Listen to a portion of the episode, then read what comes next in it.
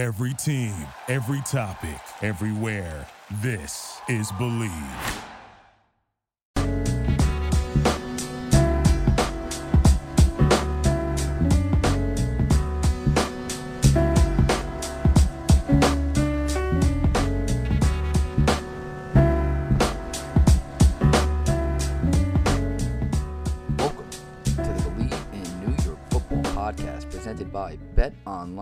betonline.ag here on the Believe Podcast Network, the number one podcast network for professionals. The NFL season is in full swing, and you might not be at the game this year, but you could still be in on the action at Bet Online. Five and five week this week, not great, even when it was all said and done. Big Monday night for us to recover, especially hitting on those underdogs. But as always, we are looking to improve this week. 71, 43, and 2 overall record on this show. That's all courtesy of betonline.ag. From game spreads and totals to team player and coaching props, BetOnline gives you more options to wager than any place online, and there's always the online casino as well. It never closes. So to betonline.ag today and take advantage of all the great sign up bonuses. Again, that's betonline.ag today and sign up today. BetOnline, your online sportsbook experts.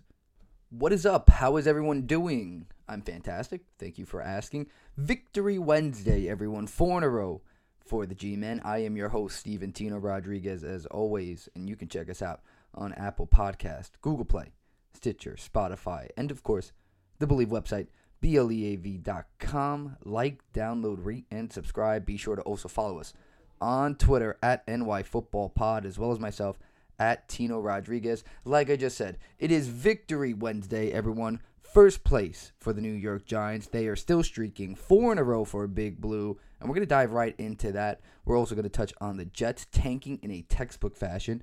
Army and Navy set to square off this weekend, and we'll touch on Rutgers. But before we do, let me just remind you that my good friend Benny Ricciardi will be here as he is always every week as a part of the FTN network and FTN Bets. Benny will join me and help me break down the week 14 gambling lines and we will look to find some early value. Still, no losing weeks on this show with Benny here.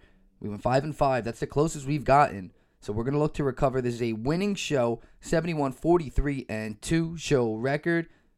But this being a winning show, let's talk about the winning team. For a second straight week, the Giants in first place of the NFC East. Hit the music.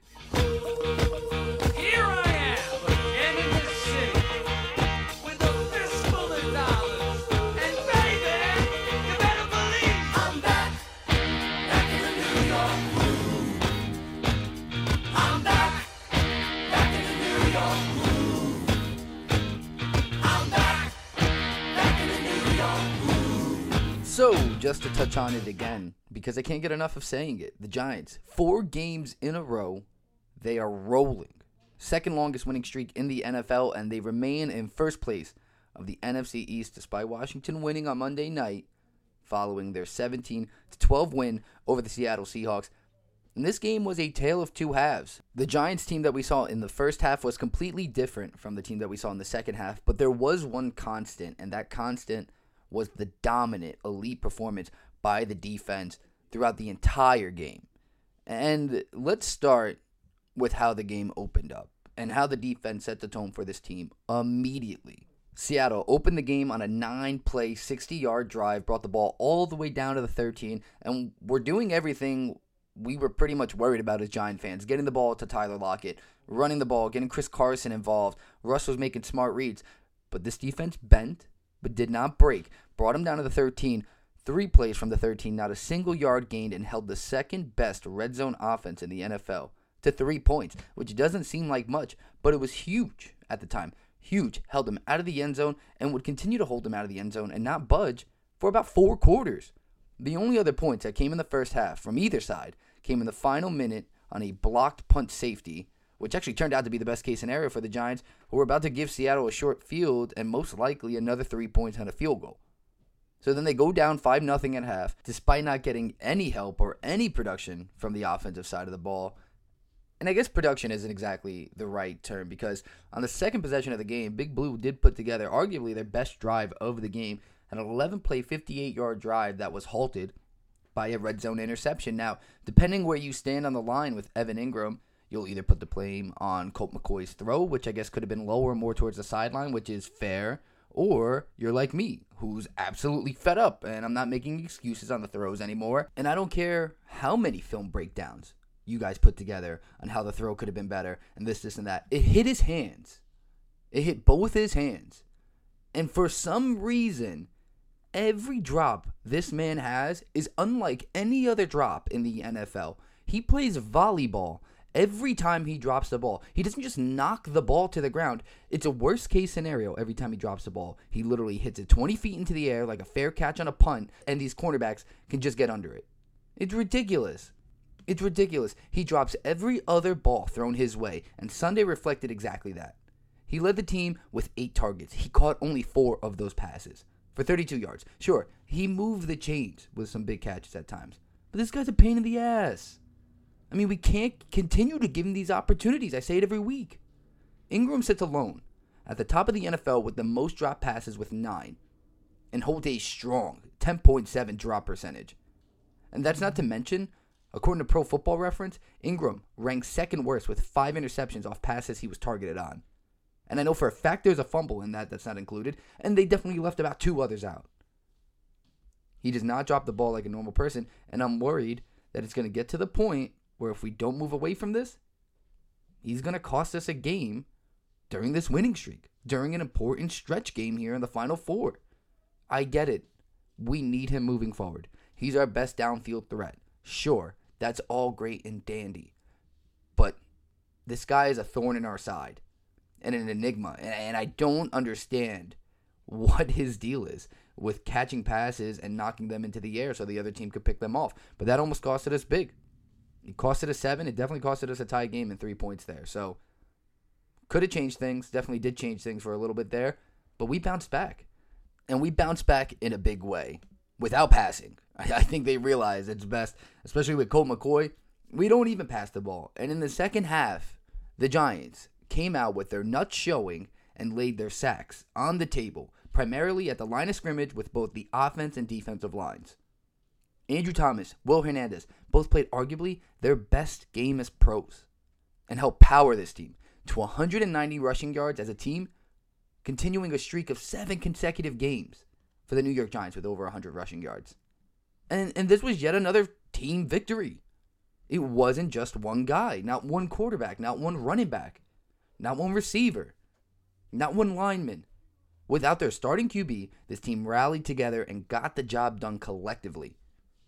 Wayne Gallman softened them up. Alfred Morris put them away. And no one makes more old man jokes about Alfred Morris than me, but he played huge on Sunday for us. Gallman carried the ball 16 times for 135 yards, including a massive 60 yard run behind a sexual wall of blockers from Kaden Smith all the way down to the two guard pull in Lemieux and Zeitler. I mean, everyone blocked well on that play. Andrew Thomas fell off his block and was hauling ass. If Darius Slayton did the bare minimum on the opposite far end of the play and got in front of Jamal Adams, it's a touchdown. All he had to do was get hands on him, get in front of him for a half second, freeze him up. It's a touchdown.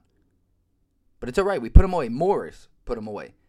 Finished with only eight carries for 39 yards and a rushing touchdown. And then added an all but conclusive second touchdown on the receiving end of things on a six yard play action pass from Colt McCoy, his only touchdown of the day. But behind this running game, the Giants scored 17 unanswered points. And it remained unanswered until midway through the fourth, even more. And they arguably held off the once NFL passing touchdown leader out of the end zone for the entire game if it wasn't for a fluky Chris Carson passing touchdown there at the end. But again, a team win, and not enough can be said about this defense. And the game plan Patrick Graham put together. This man had Russell Wilson shook at the line of scrimmage. Pre play, post play, no idea what was going on. I mean, I've never seen him this shooken up. The Giants had five sacks, an interception, and a fumble recovery. Two of those sacks from Leonard Williams. Now eight on the season, and he needs to be paid. Another came from Jabril Peppers, who played out of his mind. He's been playing at a Pro Bowl level, possibly an All Pro level, and lit up Chris Carson and just ran through him and took down Russell Wilson in a very Jamal esque fashion. And I don't want to compliment Jamal Adams. I do know he leads safeties in sacks, but shout out to Tae Crowder, Mr. Irrelevant, on his first career sack. That was another of the five. And while we're at it, rookie Darnay Holmes on his first career pick. From Darnay to Tae Crowder, the Giants, even Carter Coughlin, the Giants are getting impact out of this rookie draft class, and it's absolutely insane. Cam Brown on the field seeing snaps. McKinney only saw six snaps, but wait until we utilize McKinney. I mean, seriously, not enough can be said about how this coaching staff, led by Joe Judge, is utilizing the players on this team. And they're coaching to the strengths of these players. And it's something we share on this show all the time, but not enough can be said about it because it's clearly making an impact and you're starting to see the results in a very quick way, in a very important way for this team. And that's large in part for the reason I have no worries in this upcoming matchup against Arizona. The Giants open as two and a half point underdogs. It's exactly what I love to hear. Good. And if that line goes up to three, three and a half, it'll just be stealing money. The Giants should win this outright. And there's no doubt in my mind. They should easily shock the world again. Won't be as shocking, but they'll shock the world. The Arizona Cardinals have now dropped three games in a row and are dealing with an injured Kyler Murray who's struggling with his shoulder injury. And he had three touchdowns last week and he came up bigger against the Rams. Sure, that's all great and dandy. But he was held in check, and he's been held in check during this three game losing streak. And I think the Giants will have a similar game plan to what the Rams had, to what they used against Seattle. And they'll be able to hold off this Cardinals offense as they did Seattle and keep Kyler Murray in check just as they did with Russell Wilson. Especially when you have the luxury of putting someone like James Bradberry on your top guy in DeAndre Hopkins and just knowing more often than not we'll win that matchup and Kyler's going to have to beat us with someone else. Whether that be Christian Kirk or Andy Isabella or Dan Arnold. I'll live with those guys. I'll even take a Kenyan Drake game. But if we take D Hop out of this game, there's no doubt in my mind the Giants should win this one handedly and ultimately make a statement in this division race. But let's switch over to the Jets now. And well, guys, we were really close to talking about a Jets win. Actually, so close it was five seconds away. And then they remembered they're supposed to be the losing team, and they lost in a textbook, textbook tanking fashion. If you haven't seen it yet, the Jets battled back to take the lead 28 to 24 late in the fourth quarter and almost held on. But with the ball at midfield, Gregg Williams decided to do what he has done in the past. It didn't seem so deliberate. There has been film that he does this before, but Gregg Williams dialed up a zero blitz, leaving his corner on an island one on one with Henry Ruggs, who just absolutely dusted him for the game winning touchdown as time expired. The Jets were actually playing football, is what I want to say about this game. Adam Gase dialed up his best opening game script possible, and it worked. It bought the Jets an immediate 7 0 lead. 12 plays, 74 yard drive, capped off by a Jamison Crowder touchdown, and he would add another touchdown in the first half. And aside from two first half fumbles, Sammy looked good. Darnold was playing hard, running harder. The guy fought for a hard nosed rushing touchdown there in the fourth quarter that helped him get back into that game and cut it to a three point lead. Lowered his shoulder. I mean, I mean, he looked like the player we've talked about, that we've heard about, that we thought the Jets were getting. And I think my biggest takeaway, and, I know it's easy to harp uh, on the decision for the zero blitz and all that, it's just funny to me that the Jets are now tanking for Trevor, right? They, they still have no wins. They're going to be the 1 1. They're set in stone there pretty much, unless for some reason they have another anomaly, which is not going to happen this week, but potentially beat another team, which I just don't see. And the Jaguars somehow just decide to not be competitive, which they've been every week. But yet they're tanking for Trevor. And you won't find a single person that says Sammy is the problem. Sam is not the problem. Or they also won't say that he won't be successful anywhere else. A majority of the people think Sam Darnold can still perform. And yet the Jets are the Jets.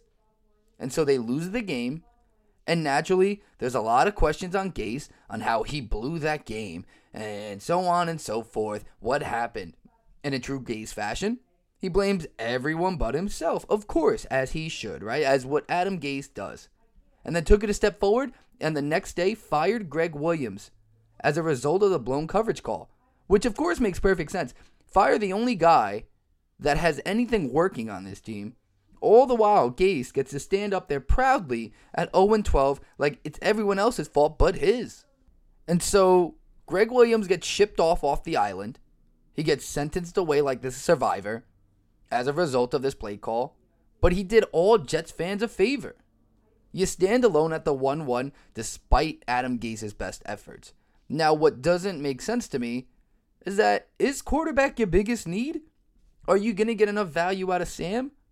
Probably not. Probably not. But you're going to have to take Trevor. Or if you trade back and keep Sam, are you going to get enough value out of that 1 1? I'd like to think Joe Douglas can figure that out, but I'm not sure that's where this is headed. I don't know where this is headed. The, the, the fact that Adam Gase is just going to watch this thing burn to 0 16 has my head in a swirl. And they're going to 0 13. The Giants beat the Seahawks last week. That was great. Seattle remains at home as 13 and a half point favorites against the New York Jets. So good luck with that. But after last week, 0 16 is among us. I've said this since week six. I'll say it again. It's just crazy. I, I, I don't know what the answers are for the Jets here, but it appears the best way to go about it is just to continue to lose out. Uh, that's probably the only thing to do at this point. But let's move away from the Jets here because it honestly gets depressing to talk about them.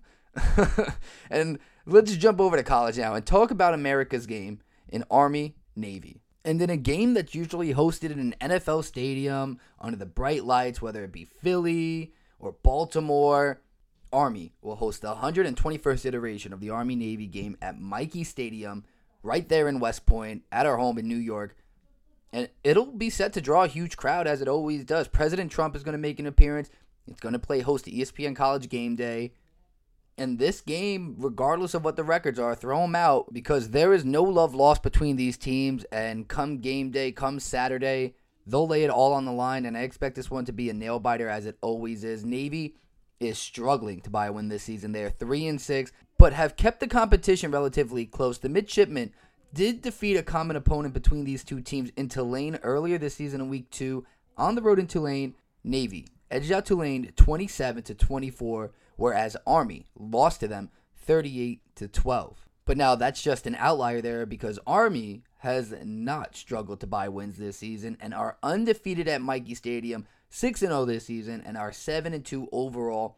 And I think the most interesting storyline for Army will be that rotation at starting quarterback between Christian Anderson and Tyhier Tyler. The Black Knights went with Tyler in their last game out against Georgia Southern. He had an up and down first career start with Army, but he battled back through the adversity and helped this team pull out the win. But then there's Anderson, who has dealt with injury troubles. Now it's a little wishy washy. We're not sure on how healthy he is or if he'll exactly make this start. But his last start was two games ago against Tulane and is viewed more as a passing threat. Now, I do expect both these teams to be very run heavy in this game, so I do think the nod will go to Tyler. But it's always wait and see with Army. Last year, they had a very similar two quarterback injury situation with Calvin Hopkins. That got dealt with the way it got dealt with. So it's just definitely something to monitor, but it would appear either way, it doesn't really make a difference in this one. Army, being the home favorite that they always are and being so strong and so good at home, are going to open as seven point favorites, which is a hefty line for this game. In this matchup, seven of the last nine games have been decided by seven points or less. That number's too high for me. I love Army to win. Go Army, beat Navy, but I don't know if they cover that seven. Go Army, beat Navy. Watch that seven point spread. Now let's touch on Rutgers real quick before I get to my discussion here with Benny Ricciardi. And unfortunately for the Scarlet Knights fans, their winning streak, one game winning streak, was short-lived as they fell at home to Penn State 23 to 7. And the Scarlet Knights went down early in this one and struggled to figure out anything offensively. And I'm not sure if it's more that they struggled to get anything going offensively or if Penn State's defense just figured them out. But Rutgers' offense was non-existent outside of wide receiver Bo Melton. And he's a fan favorite on this show. I talk about Bo every week. Melton made a wild airborne catch at one point in time, which didn't get enough attention. He ended up landing on his back, actually hurt himself for a little bit there, but ended up recovering it, finished with seven receptions for 37 yards and the lone Scarlet Knights touchdown. And I think ultimately what I got out of this game is that Rutgers didn't even really beat themselves. They just got flat out beat. Penn State decided to wake up and figure out that they are a good football team despite their record led 17 nothing at half and just never looked back. The lead was just too big for Rutgers to even come back on. They end the season this weekend at Maryland and take on a Terps team that have played one game over the last month. Maryland has an explosive offense, and I think Rutgers will definitely be tested. I like the Rutgers defense in this matchup, but seeing what Tagovailoa has been able to do at the quarterback position for Maryland makes this game a must see for me, and I'm very excited to see how Rutgers bounces back after a loss especially to end this season and it being on the road. Also, one more quick thing to note Dave Gettleman was in attendance for you Giants fans out there in this game, checking out Penn State and Rutgers prospects. We will see if any of those guys end up being taken by the Giants come draft time. But now I'm going to get you guys ready for my discussion here with Benny Ricciardi. You loyal listeners to the New York Football Podcast are very familiar with Benny already. But for those of you who don't know him, listen to what he has to say. This guy knows what he's talking about. Not a losing show since Benny has been on here. We don't lose. Five and five this week, but we will get better. Benny will be the first to tell you that. Benny is here as a part of FTN Network and FTN Bets, and he's going to help me break down this Week 14 slate of games. And he's going to talk about some potential line movements we could see and some favorable early matchups that you can take advantage of to help you guys make money and put some money in your pockets over this weekend. So, without further ado, here he is, Benny Ricciardi.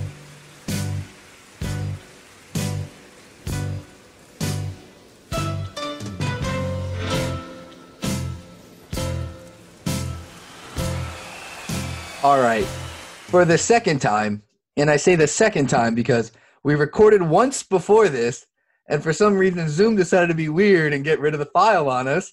So for the second time, Benny, welcome to the show, man. How are you doing? Tell the people how it's been. Although I know how you're doing now, tell them they need to be informed. Follow him at Benny R11. What's going on, Benny? How are we doing? Yeah, we just had one of the greatest hour long conversations in history that nobody will ever be able to hear right now. So it's lost forever right now. It, it's the lost files, and I was looking at it in that way, or I was also looking at it like maybe it was so bad they just wanted it gone. They're like, no, sir, we can't. We can't let this go out. We we're, we're gonna save you from yourself. Who thinks we should do that? All right, we're running it back. well, no. So it's a lot better. We cleared a lot of the kinks. We know what the lines are. We know what the leans are. So that's good. So I don't want to rush this and beat to the punch. We'll still let everyone know what um what you know our early thoughts are and all that good stuff. I'm not just gonna give you a pick. Same thing. I know you wouldn't have known, guys, if we restarted this, but I think it's important because if you're like these guys sound like they've talked before, it sounds like these guys know what's going on. It's because we have. It's Yes. because we have. Let the people know how fantasy's going. Let the people know how your fantasy league is going. This is playoff week. How do your teams look? I know you have primarily best ball teams, but Yep. are they still afloat? How are they doing? Yeah, so I played a bunch of the teams over in the Draft Kings Best Ball tournament at a, at a bunch of different price points now. I probably have about a dozen teams that are still live. Probably about five or six that I feel comfortable with. So we'll see how everything works out. I was telling you the first time we ran this back is that, you know, when I had the first pick this year, I took Christian McCaffrey. Those teams all suck. The second pick this year, I took Saquon Barkley. Those teams all suck the only good teams I have are ones where I started off with like a, a Dalvin Cook or an Alvin Kamara. Those seems to be the teams that I have that are still available, and that's the way that it works out sometimes. You know, I hit on a bunch of the other guys that I was chasing in like the second or third round. I have a lot of Josh Jacobs, which worked out well early in the year, hasn't worked out well later. You know, the Kamara teams or something else that worked out well at times. I had a lot of Antonio Gibson, so that has been really helping out some of my teams these last couple Maybe weeks. not anymore, unfortunately. Yeah, you know, um, one of the other things I've noticed too, Steve, is the teams that I have. A lot of the teams I have that are doing well are also um, Travis Kelce teams, where I took Kelce in like the second round. Like I was Mhm. getting him, you know, around like pick. He was a guy that on the comeback of a lot of teams when I got like Dalvin Cook or Kamara in the first round, and then I wound up with guy. like yeah, with like him in the second round, and then you know, started grabbing like some wide receivers and running backs in the third, fourth, fifth round. A couple of those teams hit, a couple of them didn't. But I've noticed that a lot of my best teams are the ones where I went running back, tight end, running back, or running back, tight end, wide receiver one as my as my starts to. Interesting. Well, so in deeper leagues, that's actually my preferred strategy, and I try to tell the people I talk to um, to do that because I won a 16 man league last year where I went a strategy of taking Kittle in the second, and I actually ended up getting Ertz, which you know Ertz has died out now, but then was good because I doubled down. There's so many people. It's all about taking the best value that's there. So you go big time running back, and then you just get a really good tight end in either Kittle or Kelce and you solidify yourself pretty well because receiver's the easiest thing to pick up.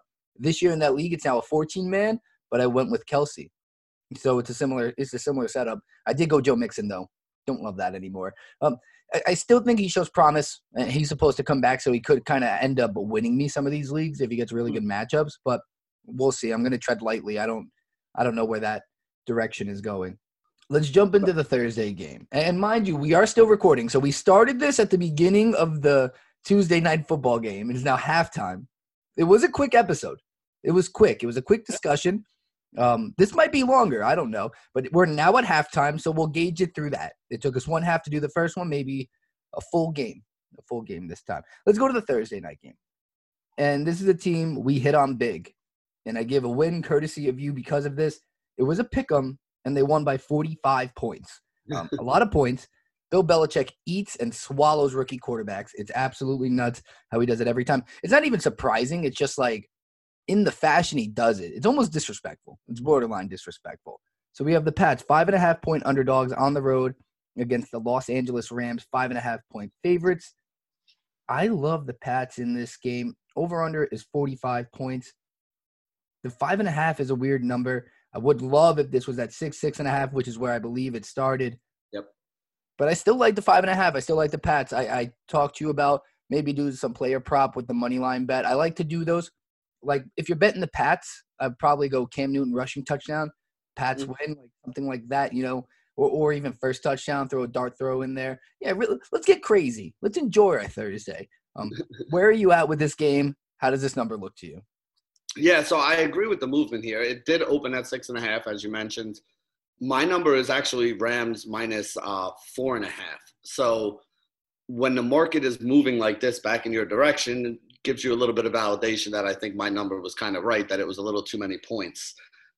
I would have liked it better at six and a half, I'll tell you that. But if I have to make a bet on it now, the, the Patriots are the side I want to be on. I wouldn't take the money line here, though. If I'm going to do it, I'm going to take the five and a half points with the Patriots. And uh, I'll tell you the reason why. The Rams have been one of the teams that play to some of the lowest totals week after week. Like you see a lot of Rams totals in the 40s, 48, 47, 45, like even. So when you have a lower total game or a lower scoring game, five and a half points is worth a lot more in a game that only gets to 40 total points than it is to a game that gets to 60 or 70 total points. So it's a lot tougher to cover big numbers in smaller overall scoring situations. And I think that's the way this game's going to be. New England's not a team that puts up 35 a game. The Rams are a team that doesn't give up a lot and doesn't really score a ton, although they do score a little bit more than New England. Like this is like a 24 20, 2017 kind of game to me. So five and a half points is a lot to ask the Rams to win by here. So I'll take uh, the plus five and a half with New England.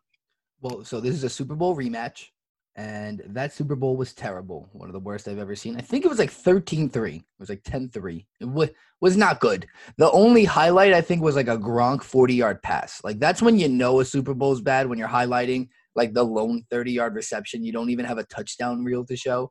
One thing you got to mention if you're talking about these two teams, this was also the Super Bowl that started the entire Patriots dynasty. Mm. 20 something years ago when it was the uh, greatest show on turf and the Patriots defense came in and shut them down and won their first Super Bowl there with the uh, Tom Brady coming in for Drew Bledsoe after the Yes. injury situation. So that was like bookended of those. Uh, those That's actually the first Super Bowl I think I remember. Like as a kid, like that was the first one. That was what? Oh, 2001, 2000. No, 1990. 1990. Um, Giants were 2000. Giants were 2000. That's Like Giants. I feel like, I feel like it was 90. I think No, because I think 99 was McNair Rams. Then it was Giants Ravens, and then I think it was Pats. so 2001. So 2001, I was six. So that's a, you know that makes sense. I don't know if that's good or bad for a child. was 21. I was a drunk college kid at that time. Did that make you feel old? I'm does sorry. make me feel old, yes. I remember it though. I was there. It shouldn't make you feel that old. I'm just as old. I remember that. Anyways, now we'll move on. And we have a matchup you know I love. We talked about it, and I love that this team has come around for you. I've tried to tell you about them. I knew they were coming for a while. They started winning games, and you're like, ah, I don't know. It's Seattle. Well, here they are, the Giants, four wins in a row, and are now at home, and the line is exactly where it needs to be. The Giants are the dogs, two and a half point dogs, plus 115 on the money line. Cardinals are coming off a loss.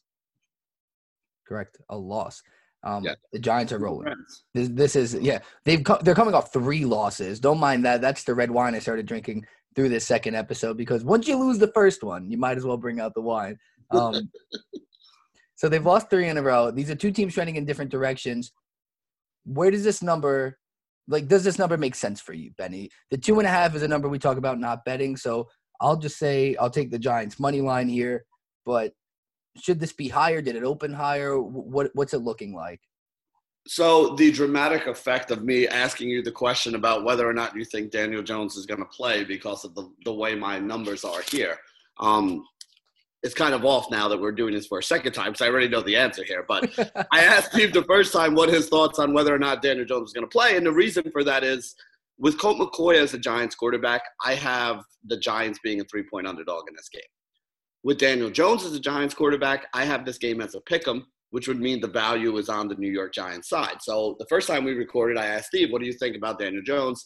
And he seems to think that there's no way Daniel Jones is not going to play in this game. So going I on. actually remember my answer a little bit. I think I said I can't wait for Danny to bring out his sack on all of the competition. I think that was exactly. it was really close. Yes, it was a good quote. when you said it the first time. The second time doesn't quite have the same. That's what I said. I just wanted to let the people know the thought Yeah. what, of what I said. It wa- that's what I said. It was a classic. about 95 to 100. That's what that is. yeah, it, it was it was a classic recording that we lost, and you guys are going to miss out on. But we, we got to hear it.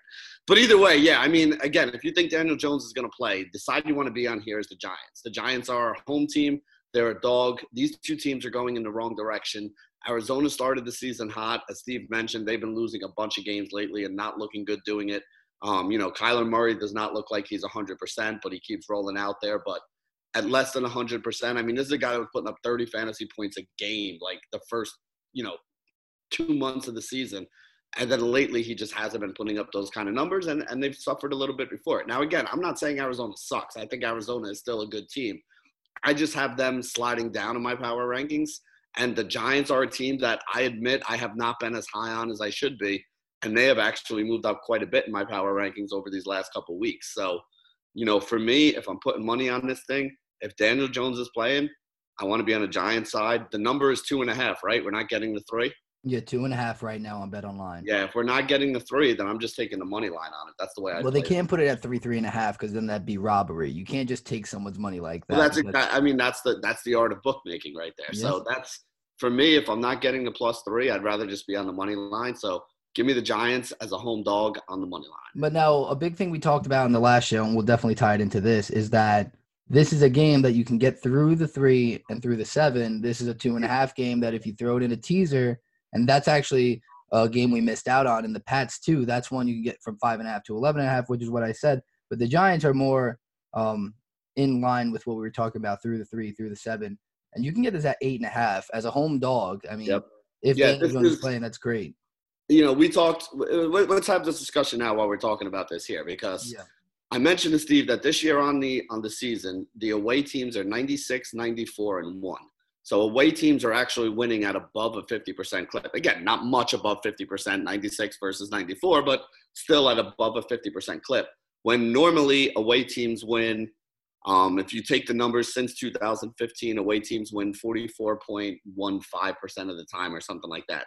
So we're seeing about a six or seven point uh, percentage point increase over, you know, away teams winning this year, which is in line what we've been saying all season long that with no fans in the stands, the home field advantage is not that big this year. It's not as big. So, you know, a lot of times we talk about the, you know, what we call the Wong teaser legs, which is when you can tease the number that goes through the three and the seven. So two and a half, you add six, you get to eight and a half, so you get through the three and the seven. Or if we have a couple of these other numbers we're going to talk about that are like seven and a half, that we can tease down through the seven, through the three to like one and a half or two. Um, this is a great week for them. And there are a lot of road teams that we're going to talk about as teaser legs here. This is not one of them, though. This is like the classic, most profitable teaser leg is when you can go through a three and a seven with a home team that's a dog.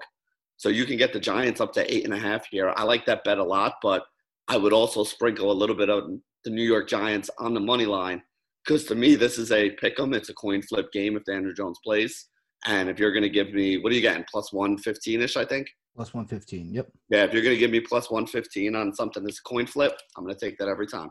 Yeah, and to your point, it's not like the Cardinals are a walk in the park, but I do think this matchup really benefits the Giants. Bradberry on Hopkins. Murray is banged up. That shoulder injury is no joke, even though people tend to forget about it. And last week, his numbers were a little off. If you look at his numbers, you'd be like, there's no way he's hurt. Hopkins looked back to normal, but not really.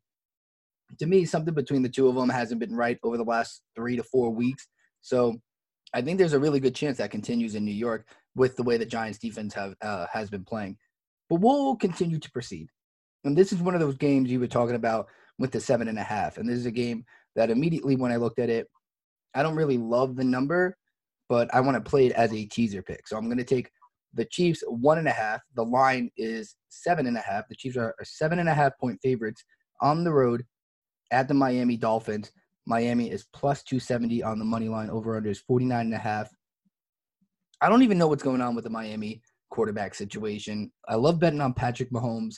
Bringing it down to one and a half for me gives me a reason to bet the Chiefs. Uh, I, I know we touched on it and we can touch on it again. The Chiefs lines are getting lower and lower. This is a team that tends to be hard to bet because they get so crazy. So when you could bring it down under that three, under the seven, makes it really enticing to uh, want to put your money on it. Yeah, 100%. This is one of my favorite teaser legs of the week. Um, again, seven and a half gets it down to one and a half. You get through the seven, you get through the three. This way, if the Chiefs win by a field goal or a touchdown, you, you get the win on that. And we mentioned the Chiefs. The Chiefs have lost against the spread. I think four games in a row they failed to cover. Um, now again, they've won every one of those games, so teasing it down to one and a half makes a lot of sense because they keep winning week after week, but they're not doing it by these 8, 10, 12 point margins that you really want to be betting on this team here.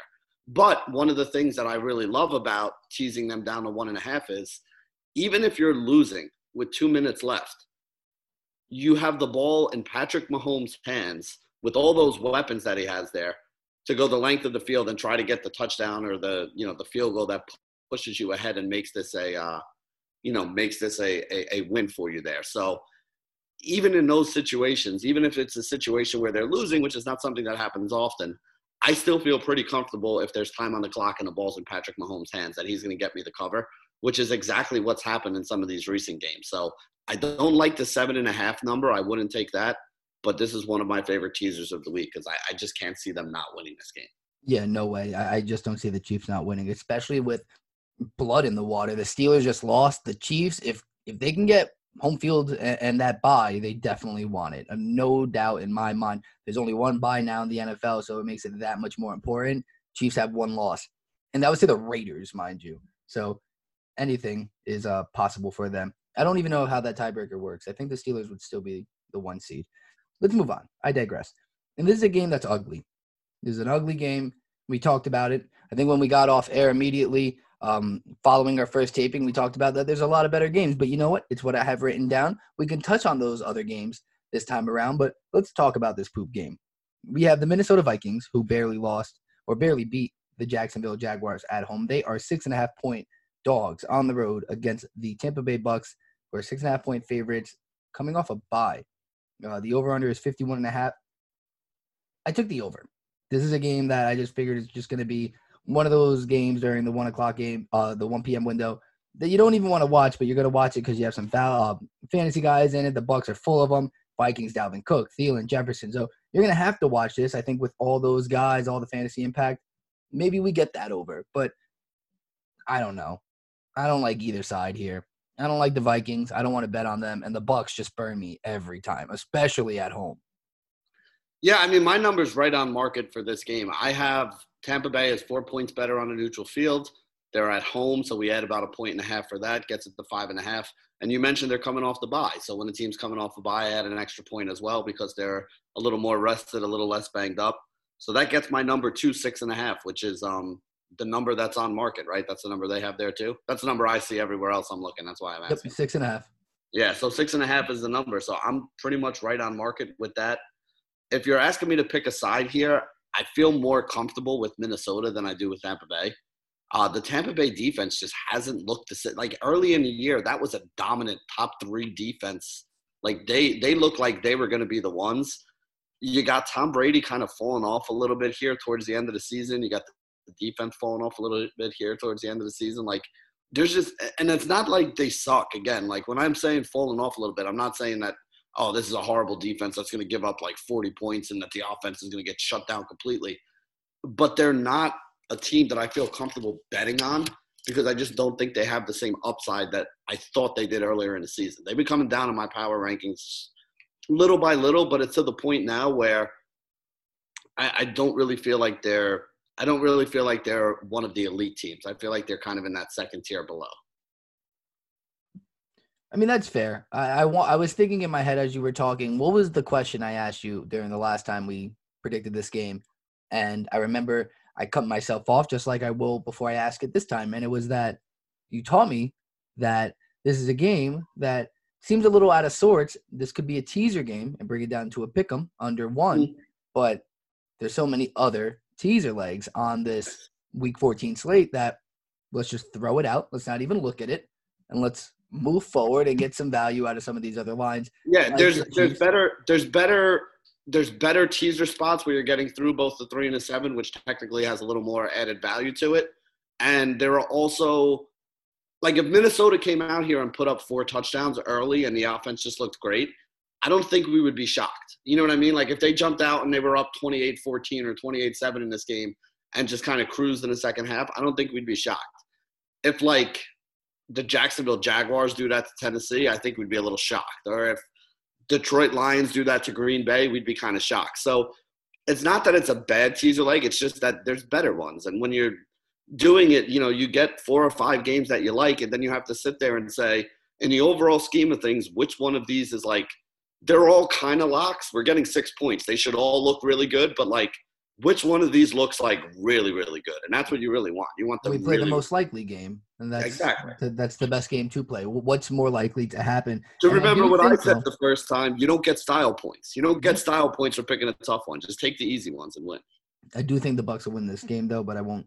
You know what? For the sake of the show, we'll add it. We'll, we'll make it a money line bet just so I get something in there. Okay, let's move on. 4 p.m. games, and this is a game I was alluding to as a better teaser game. This is a seven and a half point spread in favor of the Green Bay Packers. They're on the road at the Detroit Lions. Over under is 55 points. I love betting the Packers. We were on them last week. I'll be on them again. That's fine. And I love this all the way down to one and a half. Get this and the Chiefs game at one and a half. And I think that's a nice little two leg teaser there. Um, I also want to not forget this. We set another over under last time we were on. Over under the amount of times you see the Hail Mary game or the Hail, Hail Yeah. Mary replay between Rodgers and Richard Rodgers happen in Detroit. I think I'm going to set it at five and a half, but I think that's low. I think five and a half is low. We might see it more than that. Just know, on Sunday, uh, My a half- initial thought was under on the five and a half, so I don't know. I think that's a good line. Then, if you think it could go over, and I think it could go under, I think. Well, I think it depends. I, I think it depends. Like, are we counting all the stations? Are we counting just Fox? Like, I gotta, I, we, we gotta iron this out. I gotta talk to the bookmakers. Uh, yeah, yeah. We need, we need the, we need the fine print before we. yeah, we got to it. get the big wigs in this, and I got to get you know the other rules, the stake rules. But we'll, we'll it, patent pending. we'll move on though, Bob. What do, what do you what do you think of this game? Uh, we talked about how we love the Packers. I kind of cut to the chase there, but why do you love the Packers and not love the Lions here? I mean, there's so many reasons to like the Packers and hate the Lions, but the big one here, I mean, this is this is a great teaser piece too. You bring this game down to one and a half from seven and a half. I, I absolutely love that.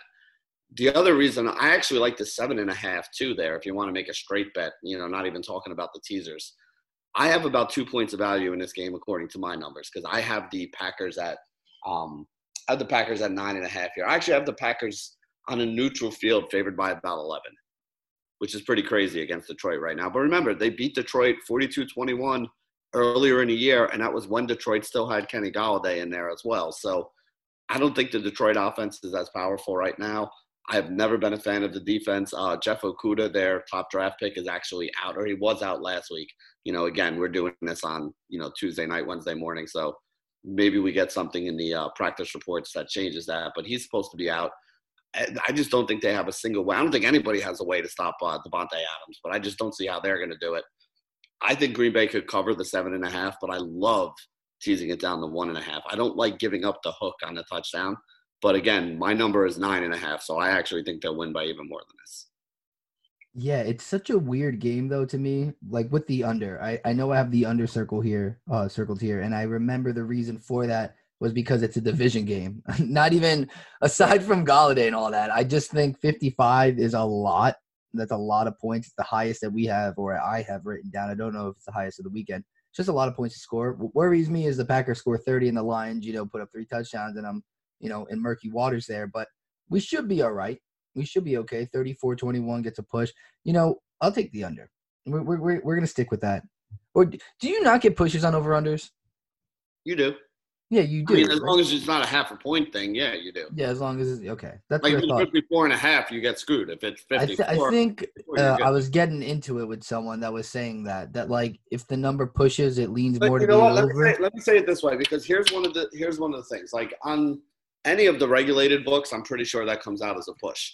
Yeah. If you're playing like parlays or teasers with some of these offshore books, like they have some of these rules where you don't get some of that stuff. If you're playing with a reputable offshore book, yeah, you're definitely getting a push on that. They're not going to try to screw you. yeah, no doubt. There are, there are some of these fly by night Costa Rican shops that pop up every now and then where, you know, like you, you, I'm not even kidding. That's where they are. They're all in Costa Rica because it's, you know, it's all legal down there, really. or at least they don't care if you're doing it down there. But Now um, nowhere to vacation. Yeah, there are some. Oh, dude, for Costa Rica, if you have a hundred bucks, you can go down to Costa Rica and look like a king for a couple days. this is the information I need to know. This is key information. oh man, yeah, you can get out of Weehawken every once in a while, bro. I love Yeah, it too. Well, well I can't right now. Well, that's What true, am I yeah. to do? We're kind of stuck here at this point. Yeah, well, so from the under of 55 to Costa Rica, I like the Packers. Uh, let's move on. Uh, we got the Colts here at minus two and a half point favorites at the Las Vegas Raiders. Um, the Raiders almost lost to the Jets. The over under is 51 and a half. I believe in the Colts, but I don't believe in the Colts. And like this is a game that I feel like I like the Colts, but I might like the Colts too much. Like I, I got to look past the Raiders' near loss to the Jets is the thing, you know. And it's like it, it's almost too easy. I'm worried about it, but I do like that it's under the three.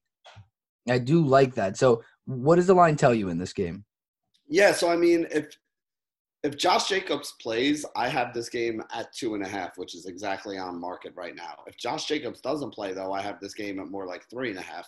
And there aren't a lot of running backs that really like move the needle a lot, but he is one that moves the needle enough because of his volume and the way that this team kind of uses him here. So I think best case scenario, I'm on market, and or worst case scenario, I'm on market. Best case scenario, I think this number is a little light. So for me, I would be on the Colts side if I'm going to take it, either one.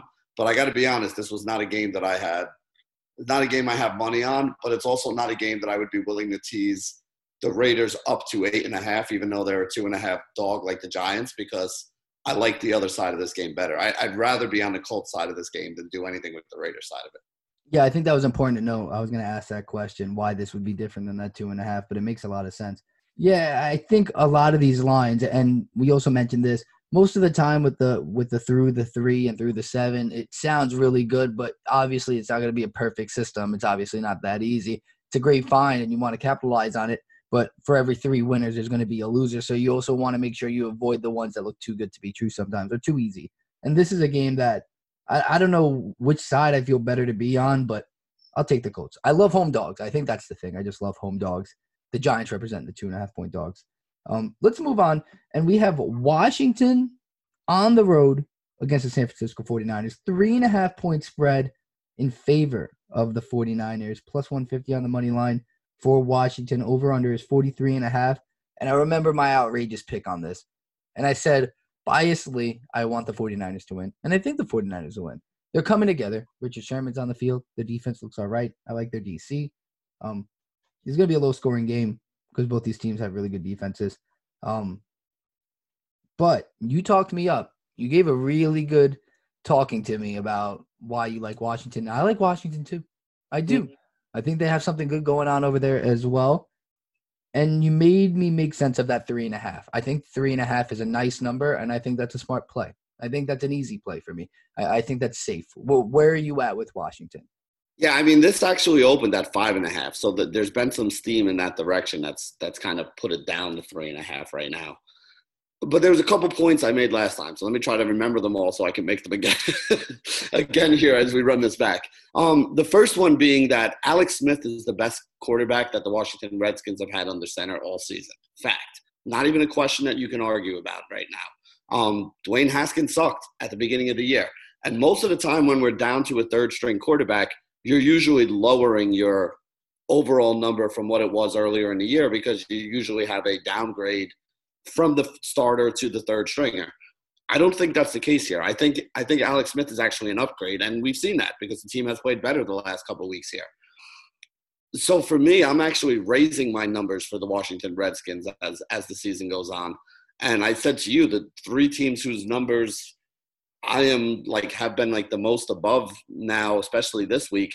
The Giants and the Redskins are both moving up a lot in my number rankings as you know, I start getting the new data and crunching it together and then seeing where it was last week to where it is this week. So I know you don't want to hear that as a Giants fan, but these both of these teams are playing better right now. And then on the other side of this game, like San Francisco, San Francisco is just so up and down to me, right? Like there's Mhm. some weeks they go out there and it's like, man, they could play with the Chiefs and you know maybe pull off an upset if they if everything goes right. And then there are other weeks where like Jesus Christ, if they were playing the Jags this week, they would have lost by two touchdowns. So I don't really know what to do with this team here.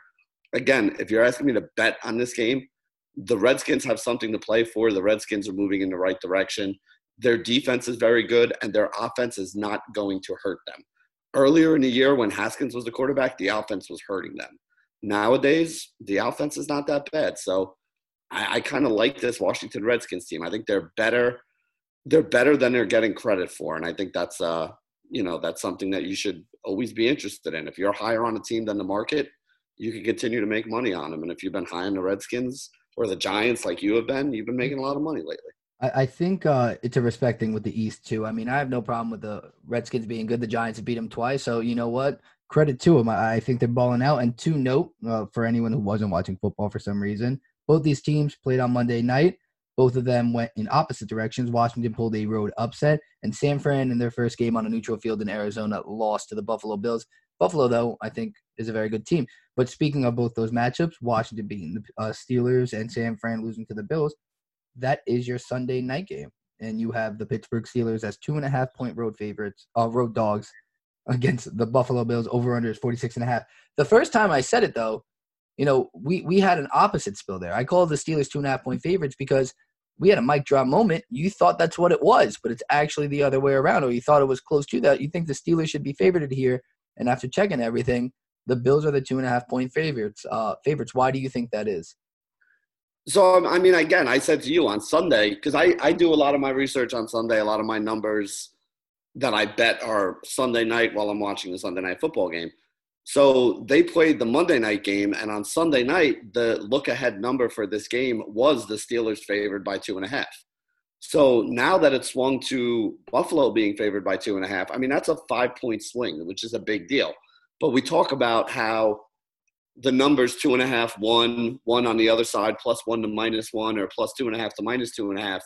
Since you're not crossing the three with either one of those numbers, they're not worth as much as like going from five to ten or going from two to seven. You know what I mean? So people see a five point move and they're like, oh man, that's a huge move.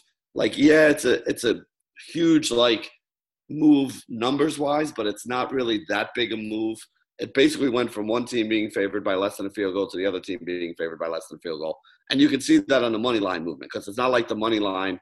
If a money line moves from you know two to seven or something like that, uh, if a spread moves from two to seven, you normally see a huge money line move too.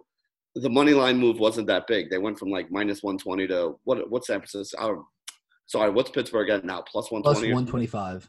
Yeah, so I actually have Pittsburgh being favored in this game. I think that the five point line move is a little bit of an overreaction to Pittsburgh not playing well and Buffalo playing really, really well. Hmm. Um, so the way I look at this is this game, I actually have it favoring Pittsburgh. So if you're going to give me plus 125 on a team that I already have favored a little bit, I'm going to take that. And the way I'm playing this game is the money line because I'm not getting the full three points on that side. So I would rather just play the money line straight up. Give me the plus 125 on the Steelers. Yeah, so this was a game I said that it would be a lot like last year. Before you even said anything, I was like, I really like the Bills. I love betting the Bills. Had the Bills last night in my parlay I told you about with the Redskins and the Bills. It was great. All was good. And I was thinking that, you know what? The Bills won this matchup last year on the road. They can do it again. But you are opening my eyes. And I said, for the sake of the show, I'm going to listen to you. Because I think last week, my early inkling told me to bet the Chargers. And thank God I did not do that. So I will listen to you as I So should, listen. as I tell the people to. I got to do, uh, you know, what I preach and tell. Well, let me. I mean, real quick. Let's let- let's just break down the math, right? It's like last week we took the Patriots at plus 106 is the number that I got in on. This week we can take the Steelers at plus 125. So if you bet 100, you win 125. Last week, if you bet 100 on Patriots, you won 106. When I say by a coin flip, what I mean is like we won the coin flip last week with the Patriots, and we got the plus 106. Even if we lose this coin flip, we lose 100 if we bet 100 you know a unit is 100 let's say you know what i mean? We're still up six bucks on the two bets that we made last week this week on on the line like this. And that's what i'm saying when we talk about there's value here. It's like this is one of those games that is probably going to come down to the end and could go either way depending on who has the ball last or, or where the turnover is or whatever. And if that's the case then taking plus 125 or plus 106 on something that is a coin flip you're going to end up winning and losing that about the same amount of times. But when you win it at plus 106 or plus 125, you get paid more than you lose when you lose it at, you know, minus 120 or whatever it is on the other side of this game. So I always want to be on the plus money side of a coin flip. I think this game's a coin flip at plus 125. The value is with the Steelers, even if I do like Buffalo. Like if we were doing a pick the team you think is going to win straight up pool, I'd probably be on Buffalo in this game. But at plus 125, you know what side I'm on. A hundred percent. I just want to touch on here because there is no Monday night game as of what I know of. Maybe the line's not out yet. Maybe there's a schedule change and they're just messing with me. This has that has happened before on this show, and I blame again the red wine. But to to my knowledge, there is no Monday night game. But there is a few more games on here um, on Sunday that we really like and can find some value in. One being the New Orleans Saints. They're a 4 p.m. game. Um, this is another teaser league we talked about. That's at seven and a half. You could bring them down. They're road favorites, seven and a half point road favorites against the Philadelphia Eagles. Um, we can touch on that real quick. The over under is 44 and a half. Why do you like the Saints? Yeah, I, I love the Saints. This actually opened at six and a half. My number on this game was 10. So I was getting through the seven to get up to the 10 there. So I was like, oh my God, I'm, I'm in. So I already had a, I already put a bet on uh, New Orleans minus six and a half. The other thing is, Steve, we talked about New Orleans three weeks in a row now on the show. And I told you three weeks in a row that I am higher on this team than I think the numbers that the sports books are putting out in. And so far, I'm 3 and 0 by being higher on it. They beat Atlanta twice. And then there was another game, oh, the Denver game, which worked out very well in our favor. But, uh, you know, either way, like I said, I have been about three points higher every week than they were on the spread. And I'm three points higher again this week. They're playing differently under Taysom Hill and the books kind of over adjusted for that instead of them putting up like 30 40 points a game which you know is, is the thought that we have of them with drew brees back there slinging it around to all these guys under Taysom Hill, they're still scoring like 24, 27 points a game. But the defense is really what's been dominating lately. In the last five games, this defense has given up 44 total points. Like, again, the Chargers gave up 45 to the Patriots. This team hasn't given up 45 in five straight games combined. They're giving up an average of 8.8 points a game over the last five games. So, really impressive what's going on with this uh, Saints defense right now. And then when you take the Saints defense and you look at the offense, which is still putting up two or three touchdowns and a couple field goals every game, I mean, I- still think the Saints are a team that people are really sleeping on. Like they're 10 and 2. They won their first game, they lost the next two, and then they've won 10 games since that, or nine games in a row since that, whatever it is. So they're on fire. They're playing really well. They got a running game.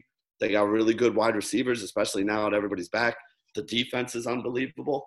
Taysom Hill doesn't really turn the ball over. So there's a lot of good things here. I like the Saints a lot. I would take them. It's up to seven or seven and a half that you're looking at. Seven and a half. Yeah, I like them at seven. I wouldn't go seven and a half. Up here at seven and a half, the best thing for you to do is just tease it down. Yeah. Another one of these teams you can get down to minus one and a half, get through the seven and the three, and feel pretty comfortable about this week.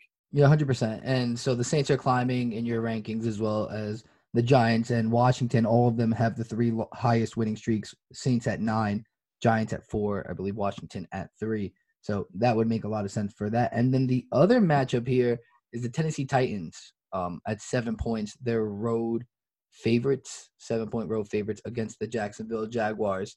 The Jags almost won last week. Are we positive we want to bet on the Titans here? They laid a big time egg last week.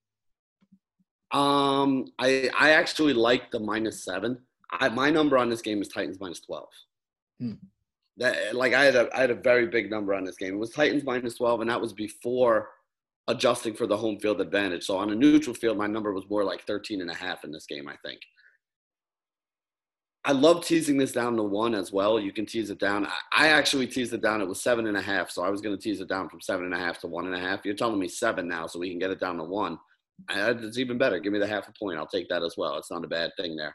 Yeah, But the I haven't Chiefs are down to seven too. By the way, now that I'm looking at it, Chiefs are down to seven. This is on DraftKings. This is a BetOnline.ag show. Uh, shout Mhm. out to BetOnline, but these are the active lines I'm looking at.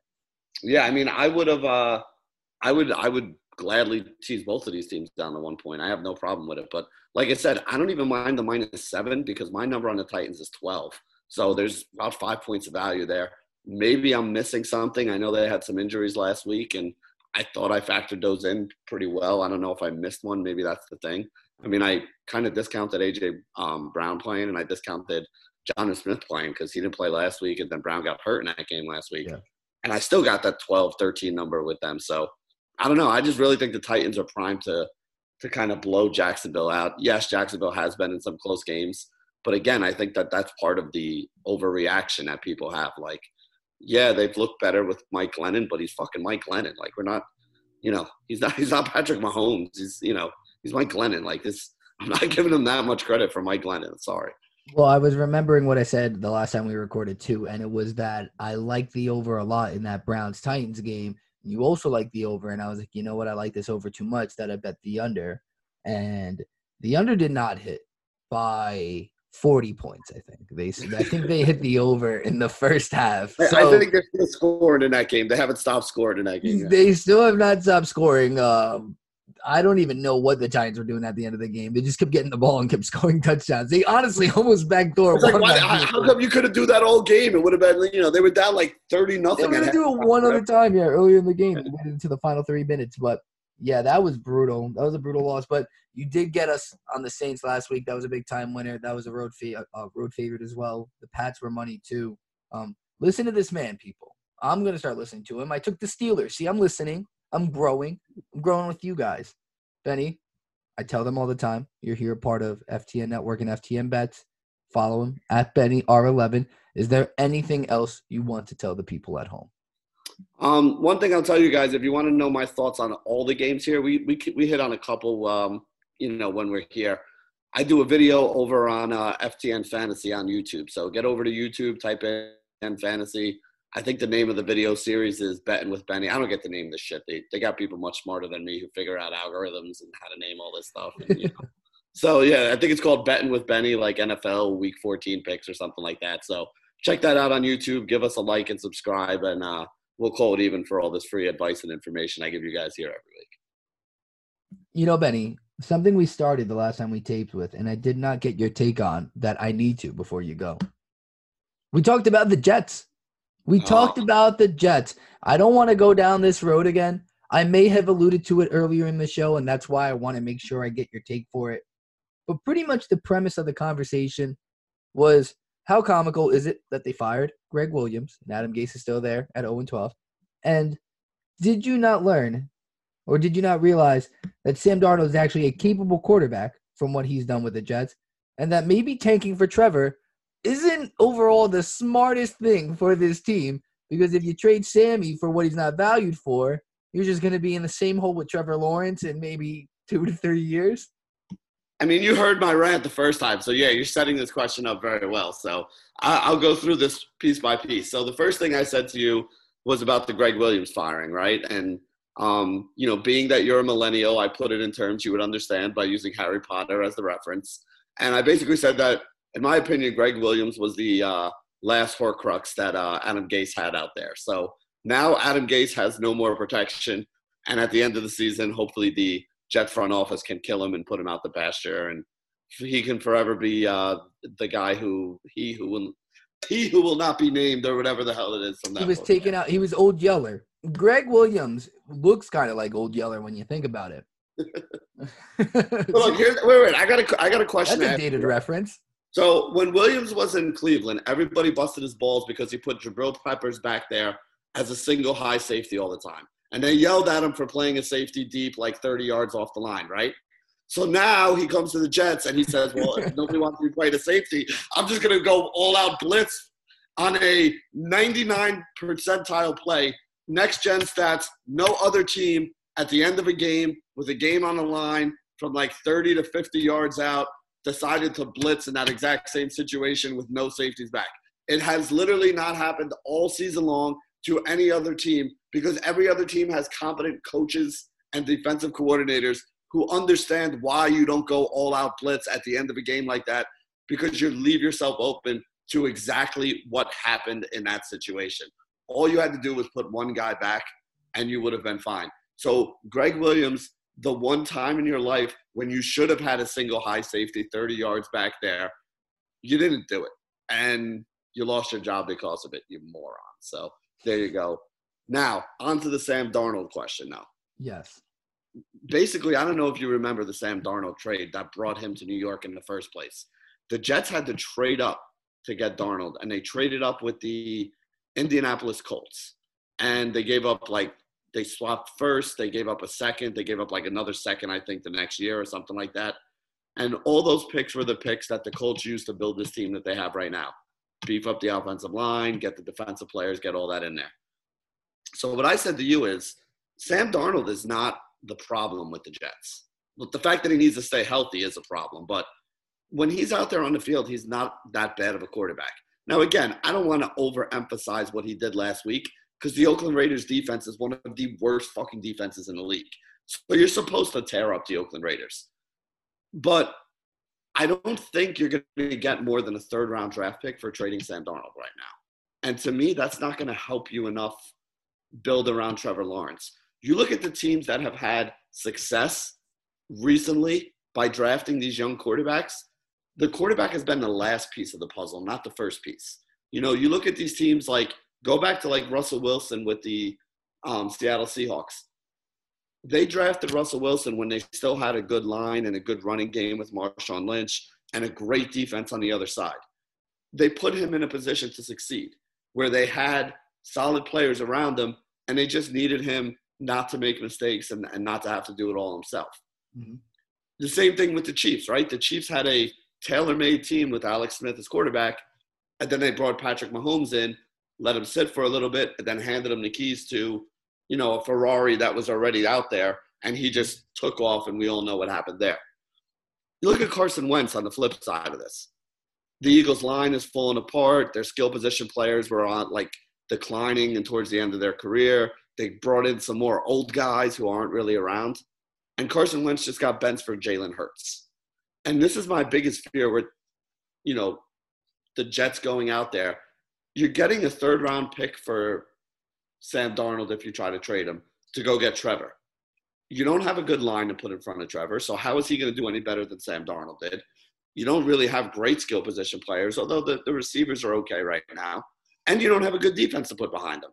So you're putting this kid in a position to fail, just like you did with Sam Darnold. And Sam Darnold's going to wind up being Ryan Tannehill. He's going to go to some other team who's going to get him for a third round pick. And they're going to realize, hey, this kid's actually pretty good when you give him time to throw and you give him skill position guys that can actually go out there and make plays. And he's only 23 years old. So I would rather see the Jets take the route that Indianapolis did. You're going to be able to get a king's ransom for Trevor if you really want it. Mhm. Take the king's ransom, fill in a bunch of the other holes that you have, keep Sam Darnold around. Maybe you even get him for a discount because he really hasn't done shit up to this point in his career. I think that's just such a better way to build a team than to go out and grab Trevor Lawrence and have him handing the ball to fucking 45 year old Frank Gore next year. Like, it just doesn't make any sense to me. You're going to get this kid killed just like you get Darnold killed by not having anybody in front of him who can block. A thousand percent. And I did tell you I did feel confident enough in Joe Douglas that maybe he'll be able to pull that deal off. but he definitely can't be with Adam Gase there. And I think the issue is that normally happens is when you get rid of the coach and you change everything, you kind of want to get a new guy in there and get him with a quarterback. So it's hard to walk him off that ledge. But if you get a guy that is bought into that idea, then I think it could coincide. But there is a lot of work to be done for the New York Jets. And my God, I, I'm concerned. I'm overly concerned for you guys because you're going to get Mekhi Becton killed. He's a great lineman. I think he's a great pick. I think he was a nice be, yeah. He's a He's going to get killed too. dude. He's a mountain. Yeah. Like he takes up the entire side of the. he's, he's he's huge. He's all you know. He could be very very good. But this is what I. This is what I'm saying. If you trade, let's say you trade Trevor Lawrence, right? You drop back five, six, seven, eight, wherever the pick happens to be for who wants the quarterback, right? Like so you trade back a couple places. You get the second rounder. You get another second next year, maybe another fourth or fifth this year. Now you can fill in a bunch of holes. You got holes on both sides of the ball. You need an, you need upgrades on the line. You need upgrades at skill positions. You need a defense now. We traded half the fucking defense away this year. So like there there are holes everywhere. Lawrence is a great player. I'm not saying I don't want him. I'm not saying I wouldn't be happy, but he can't do it by himself. And there are so many more needs that this team has that to me the best thing to do with that number one pick. If anybody's willing to trade you the King's ransom for it, take it. Yeah, I, I- I think Lawrence can help out any team, but the fact of the matter is the Jets already have a quarterback there, and he's young enough that you really don't need to do all that with the one one. I mean, if you have the positioning for it, get that King's ransom and run away with it. But I think it comes down to the coach, man. They got to make a, a really good decision at head coach. And I don't know. I don't know what Joe Douglas is going to do. I it's it's insane that Adam Gase is the head coach of the Jets. I'm going to be honest. It's it's amazing. I, I'm not gonna I'm not gonna be shocked if he's back next year. I, I Oh, like people think I'm crazy when I say it, but I'm not gonna be shocked if he's back next year because for whatever reason they love him. Like I mean, what's his name? Uh not Woody Johnson, whatever the fuck his son's name is, Chris Johnson, I think. yeah. Like came out a couple weeks ago and was like, Oh no, we still have faith in this guy. I was like, the fucking oh, what what the fuck has this guy done to show you you should have faith in him? They've Like, been, I- they've been competitive in maybe four games max. Maybe. yeah, I, I, I, I don't get it. I don't get it. I mean, it's listen, dude. I've been a Jets fan my whole life, and it's this is nothing new to me. This is nothing new. well, Benny, I'm sorry we went down that road to end the show, but I needed to get it on record. I needed to talk about it. I feel like it was therapy for you again because there's not enough talking about it. When you're 0 12, there's no words to even describe it. There's not enough words in the English dictionary to describe that. But you're going through it as a Jet fan. But I appreciate you sticking around and going through this with me for a second time. This was fun. I enjoyed it. I thought the second time was even better. I hope the people at home who never heard the first one think the same thing. Yeah, but they did miss out on my five favorite cities in the world. They did. They did. Do you want to give them a rundown again? You want to All tell right, them real we'll, quick? we'll do it one more time. The, the first time we were talking about Miami, which is how it started, but it's Miami, Las Vegas, New York, Amsterdam, and Paris. And most of them are self-explan- uh, self-explanatory on why you would like those cities. But Paris is romantic, so I guess that's the reason you like that, right? Uh, yeah, because I'm such a hopeless romantic.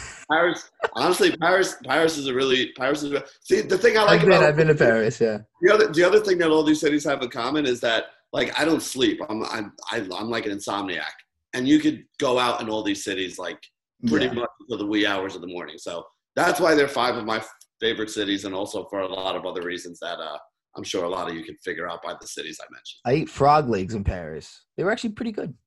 Dude, the, uh, what do they call those things? The crepes, the crepes that they make on the corners everywhere. Dude, I Oh, like yeah. I would wake up in the morning just to go get one, just like no more caramel, more caramel. Just keep pouring it on there. Like I'm Yeah, powdered sugar. Give me all the powdered sugar. Yeah, I just, you know, yeah, line that shit up. That shit is good. No, Paris. Paris is a cool town. My second favorite city in uh, Europe after Amsterdam. And you told me that we're gonna take a trip to Amsterdam.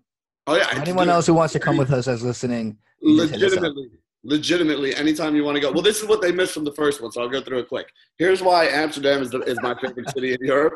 They, you fly into the airport in Amsterdam. One side is the airport. The other side of the room is the train station.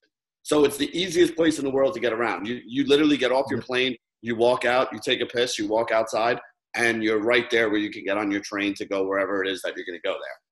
The other thing I love about it is everybody speaks English because everybody from England takes their quote unquote holiday over in Amsterdam and you know goes over there. So no matter where you are, especially in like the red light district or like the parts where you're going to be hanging out and partying, everybody speaks English. So you, anything that you need, you go to other places in Europe. If you don't speak any other languages, sometimes you get you have a little bit of trouble communicating unless somebody in your group like speaks it pretty fluently.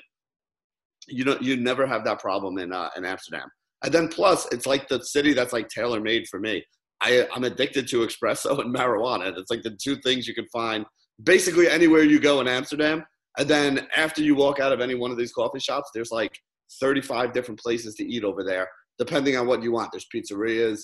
There's like random places that have uh, French fries with uh, mayonnaise on it from like you know Pulp Fiction. And then there's like you know all these places that have like bakeries and everything else, like steaks, like whatever kind of food you want is somewhere around there in the red light district. So yeah, Amsterdam definitely a cool town. Lots of stuff to do over there. Not too expensive compared to some of the other like Yeah, definitely or London or you know Berlin or something like that. Very uh very very cool town. And like I said, anytime you want to go, bro, I'm down for a weekend trip to Amsterdam. Literally anytime you want to go. Open invitation too. I mean, I'm down whenever as well. Obviously, we have the pandemic on our hands, but hey, viewers, you let me know. Listeners, tell me, tell me and Benny, come join, come join the squad. There's always room for more, but if we're rolling J's, we're gonna have to roll person. the, the, the problem is we can't do anything right now. So even if we have a big week, it's not like we could be like, yo, next week we're going to Amsterdam because we just won a bunch of money this week. It's like I can't even I can't even leave the fucking house now without uh I'm without the, without the spend it. governor's permission, you know. Yeah, and Christmas is around the corner. You're just gonna end up spending it on something you probably don't That's what I'm even gonna do, bro. Amazon. It's gonna go on Amazon. It's gonna go to my PayPal account, and then it's gonna go to Amazon to buy like my kids something for a Christmas or whatever. well, enjoy Christmas. You'll be back on next week probably. So I don't. I can tell you Merry Christmas at a different date. But you know what? Happy holidays. I think there might be a holiday coming up. Happy holidays, Benny. Um, and I'll talk to you soon. Thanks for coming on, man. yeah, anytime. That interview with Benny Ricciardi was brought to you by betonline.ag. BetOnline, your online sportsbook experts. All right, as always, big shout out, big thank you to Benny Ricciardi for coming on the show. Be sure to follow him at BennyR11. Turn those notifications on. He's always on the gambling grind. He's always on that fantasy grind. So listen to what he has to say. Guys, thank you for tuning in. Be sure to follow us on Twitter at NYFootballPod as well as myself at Tina Rodriguez with a double underscore.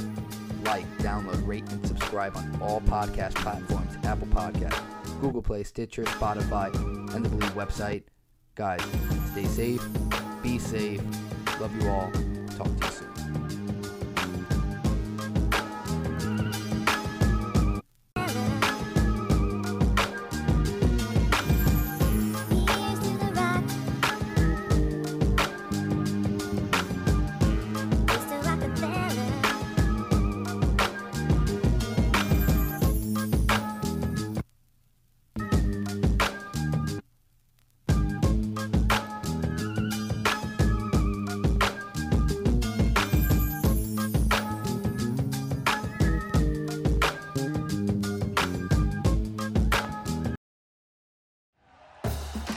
For listening to Bleav. You can show support to your host by subscribing to the show and giving us a five star rating on your preferred platform. Check us out at Bleav.com and search for B L E A V on YouTube.